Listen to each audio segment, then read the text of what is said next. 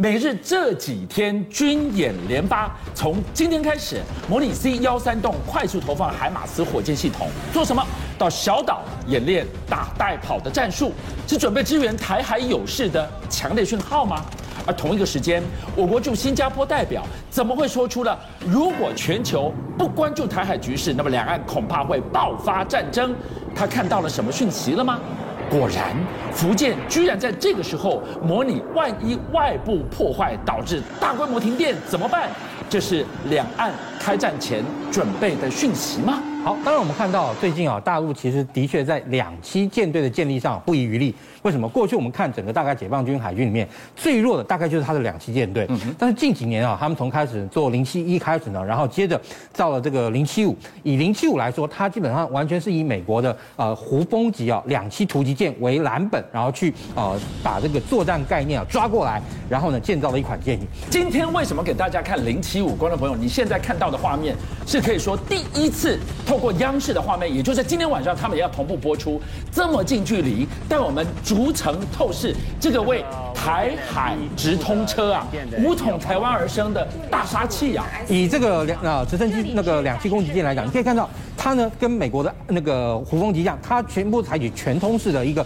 呃飞行甲板，而且这个这个全通飞行甲板上面啊，大家可以看到它甲板上每一个圈圈啊，就代表一个直升机的一个起降点，也就是说这一艘哈两栖攻击舰，它可以在那个同时间之内啊。进行至少五到六架直升机啊，随那个同时起飞。那这五到六架直升机里面，它如果说是大型的这个运八的这个呃呃直升机的话，那其实上面哈可以带相当数量的人。而且呢，其实啊，它这次展出的画面不仅仅只有哈这个船本身甲板板面的这样一个这个画面哦，它其实还有深入到这个舰体内部。那这个地方我们看到它呢，也就是说这个船它本身啊攻守兼备，也就是说它可以让部队啊去进行两栖攻击，也对于哈如果说有来犯的这样一个板舰飞弹，它具有反制的这样一个能力。那另外，除了就是说，你看，像这个画面啊，就代表它非常重视它舰上的这样一个救护设施。它里面有医院呢。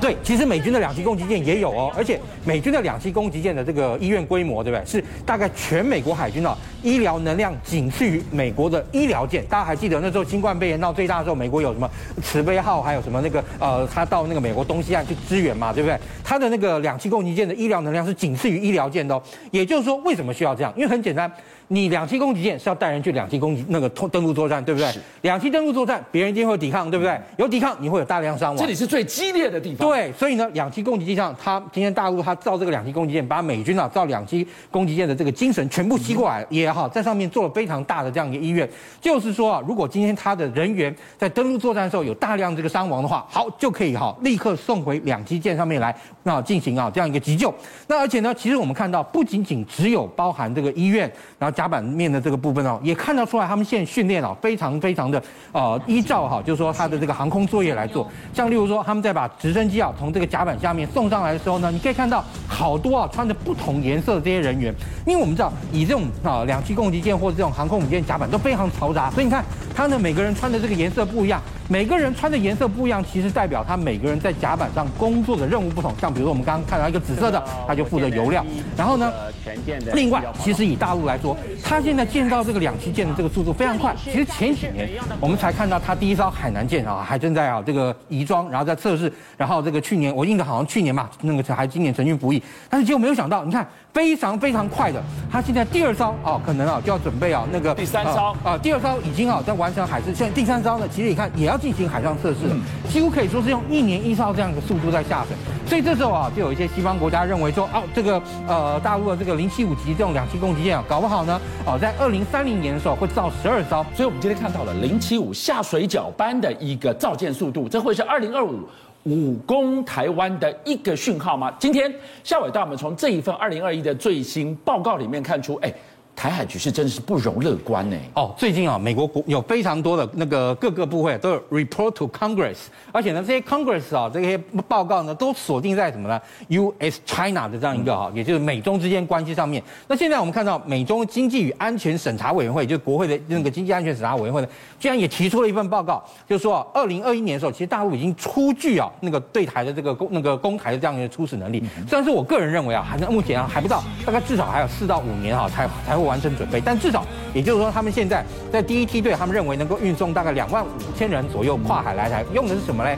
包含我们刚刚前面讲的昆仑三级，还有成军的一艘哈这个海南号，还有嘞，它运用这种哈民用的这样一个滚装货轮，对，然后呢能够靠岸。当然，这个民用的滚装货轮，如果真正在军事冲突的时候，如果说今天我们一直讲台北港是一个很大的一个呃破口，对不对？但如果说我们在它攻击之前呢，先把台北港我们自己先哈啊把它封锁了等等，那它的这个呃民轮要进来也没那么容易。但是不管怎么说，人家现在透过这一类的这种滚装轮，还有军舰啊等等一系列的这样的能力。的确已经啊，我而且呢，未来在二零三零年啊，还有多少的零七五会成军服役这个情况下，他这个第一时间呢过来的这个武装部队就啊会让我们非常头痛，而且他过来的不仅仅只是一般的轻装步兵哦，也就是说透过这一系列这个装备啊，我们看到他其实已经有投送大型啊或者说装甲的这样一个能力啊，然后登岸，也就是说他如果顺利的打开我们西北部这个破口，然后把他的这个装甲部队啊或者说是啊机械化步兵，然后能够啊登陆的话，那对于我们在防卫作战上来讲。的确是一个非常头痛的地方。像我，今天晚上我们看到的是共军呢招招剑指攻台而来。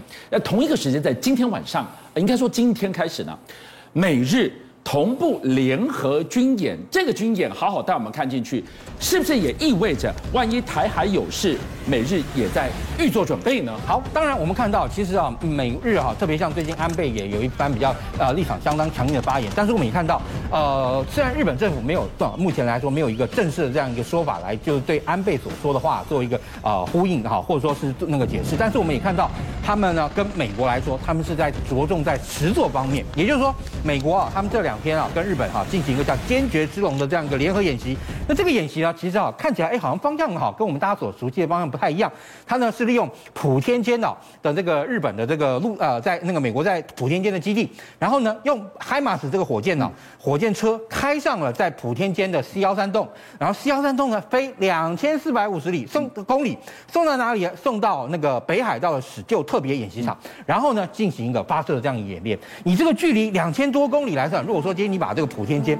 往外拉一个两千多公里的圆啊，拉到哪里去了？已经，其实我跟你说，大概都已经到南海的这个北部没有问题了。哦，对，所以在这个情况下，它就代表就是说，今天虽然说啊，我们看到哈，就那个中国大陆这个军那个军力在这个区有非常大的一个成长跟好跟的确也不可等闲视之。但是呢，美国透过这种快速部署的能力，部署什么呢？它要部署啊，类似像海马斯火箭，而且呢，海马斯火箭呢，它其实在它现在呢也配备了这个最新的。调那个精确打击的这样一个飞弹，它的第一射程比原先的那个海马斯火箭弹更远。第二，由于它本身呢配备了精准导引的这样的能力，所以说它这样一个五百公里哈射程的这样一个那个那个飞弹呢，其实如果说送到哈这些西南诸岛或其他这些岛上，也会对周边的海域形成一个非常良好的一个封锁能力。我追问你一个问题哦，现在这你说它今天从冲绳一直到北海道两千五百公里的长征这项演练，如果那个离岛可以拿来做一个快速打击打。带跑，我打完海马斯，我搬了就走。这样的一个战术，我不免想到，我们有这么多的外岛，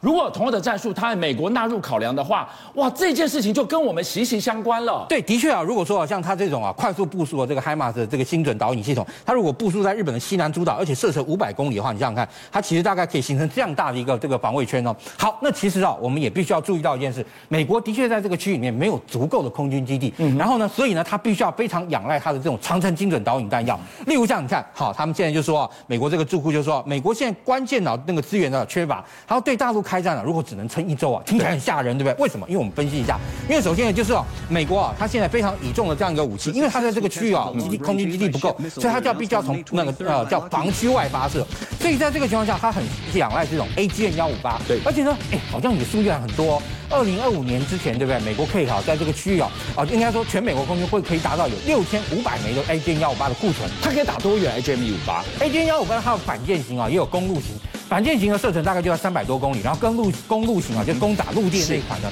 它的射程更长。但是呢，你说有这么多的这样一个弹药，但是呢，你要打的目标也很多，你要打的目标超多，所以在这个情况下，一旦军事冲突发发生的时候，哈，美国智库认为，他在开战之后大概五八到八天半左右，这六千五百枚就能打光了。打完了，那美国怎么办呢？对，所以哈，现在美国他们希望能够开发另外一款比较低阶，但是呢，相对来说，也就是价格会比哈 AGM 幺五八便宜，但是效能呢不至于啊，或者说差别太大的这样一个中低阶的这样一个巡弋飞弹，他呢就希望能够发挥类似像这种灰狼这样一个啊低成本的巡弋飞弹。为什么呢？因为这样我们知道以巡弋飞弹来讲，最贵的在于哪里？在于它的导引。然后导引段很贵哦，然后呢，然后攻击段，然后呢，也就是说，它呢发展这款灰狼啊，它希望它的射程大概达到大概差不多接近五百公里的这样一个规模，而且你看，是。它本身哈不是非常大，也就是它其实是一种啊长程巡弋式的这种小径体的这样一个弹药，对，而且呢，它发射哈它不需要装太多精准的这种导引系统，而是采用什么呢？资料链，也就是说，我今天我战机啊锁定了我所有需要攻击的这个敌人之后呢，然后这个时候我依那个井然有序的依照顺序把我这个叫做灰。灰狼的这样一个飞弹呢发射出去，那这个灰狼飞飞弹发射出去啊，它大概可以啊在空中巡弋，大概差不多接近五百公里远。那在这个情况下，它就可以哈深入敌方的防区，然后呢对敌方哈进行攻击。而且说你把它当成了。自杀无人机的概念了，它其实本身真的就是一个自杀无人机的概念啊。然后呢，当然只是它差点是它差唯一一点就是它是不能回收的。但是你看，它就可以利用一些啊这种中型的这种战术军机，像 F 十五啊、F 十六，然后发射大量的东西。而且最主要，这种灰狼哈低成本的巡弋飞弹，它相对来说它比较便宜。嗯，因为你说巡弋飞弹，我们讲的那么大个，不管是 AGM 幺五八也好，或者说现在战斧飞弹也好，它就有非常昂贵的这个导引系统。那这个导引系统其实说真的，它借由好，它就希望在这种上面呢，借由资料链来替换。因为为什么呢？我只要能够知道我的目标在哪，我把那个导引系统的钱省下来，我用资料链去补足，对它，我就大幅 cost down 了。对，就 cost down，而且呢，数量就可以大幅增加。美国不是造了很多无人机吗？无人机。灰狼整个夹杂在空中，蜂群战术就可以使上。它基本上来讲，就是啊，用要借由这样的提升它在空中精准导引弹到那个弹药的数量，能够啊对它的敌方形成一定的这样一个贺阻，而且真正任务的时候能够发挥一个有效打击的效果。邀请您一起加入五七报新闻会员，跟俊相一起挖真相。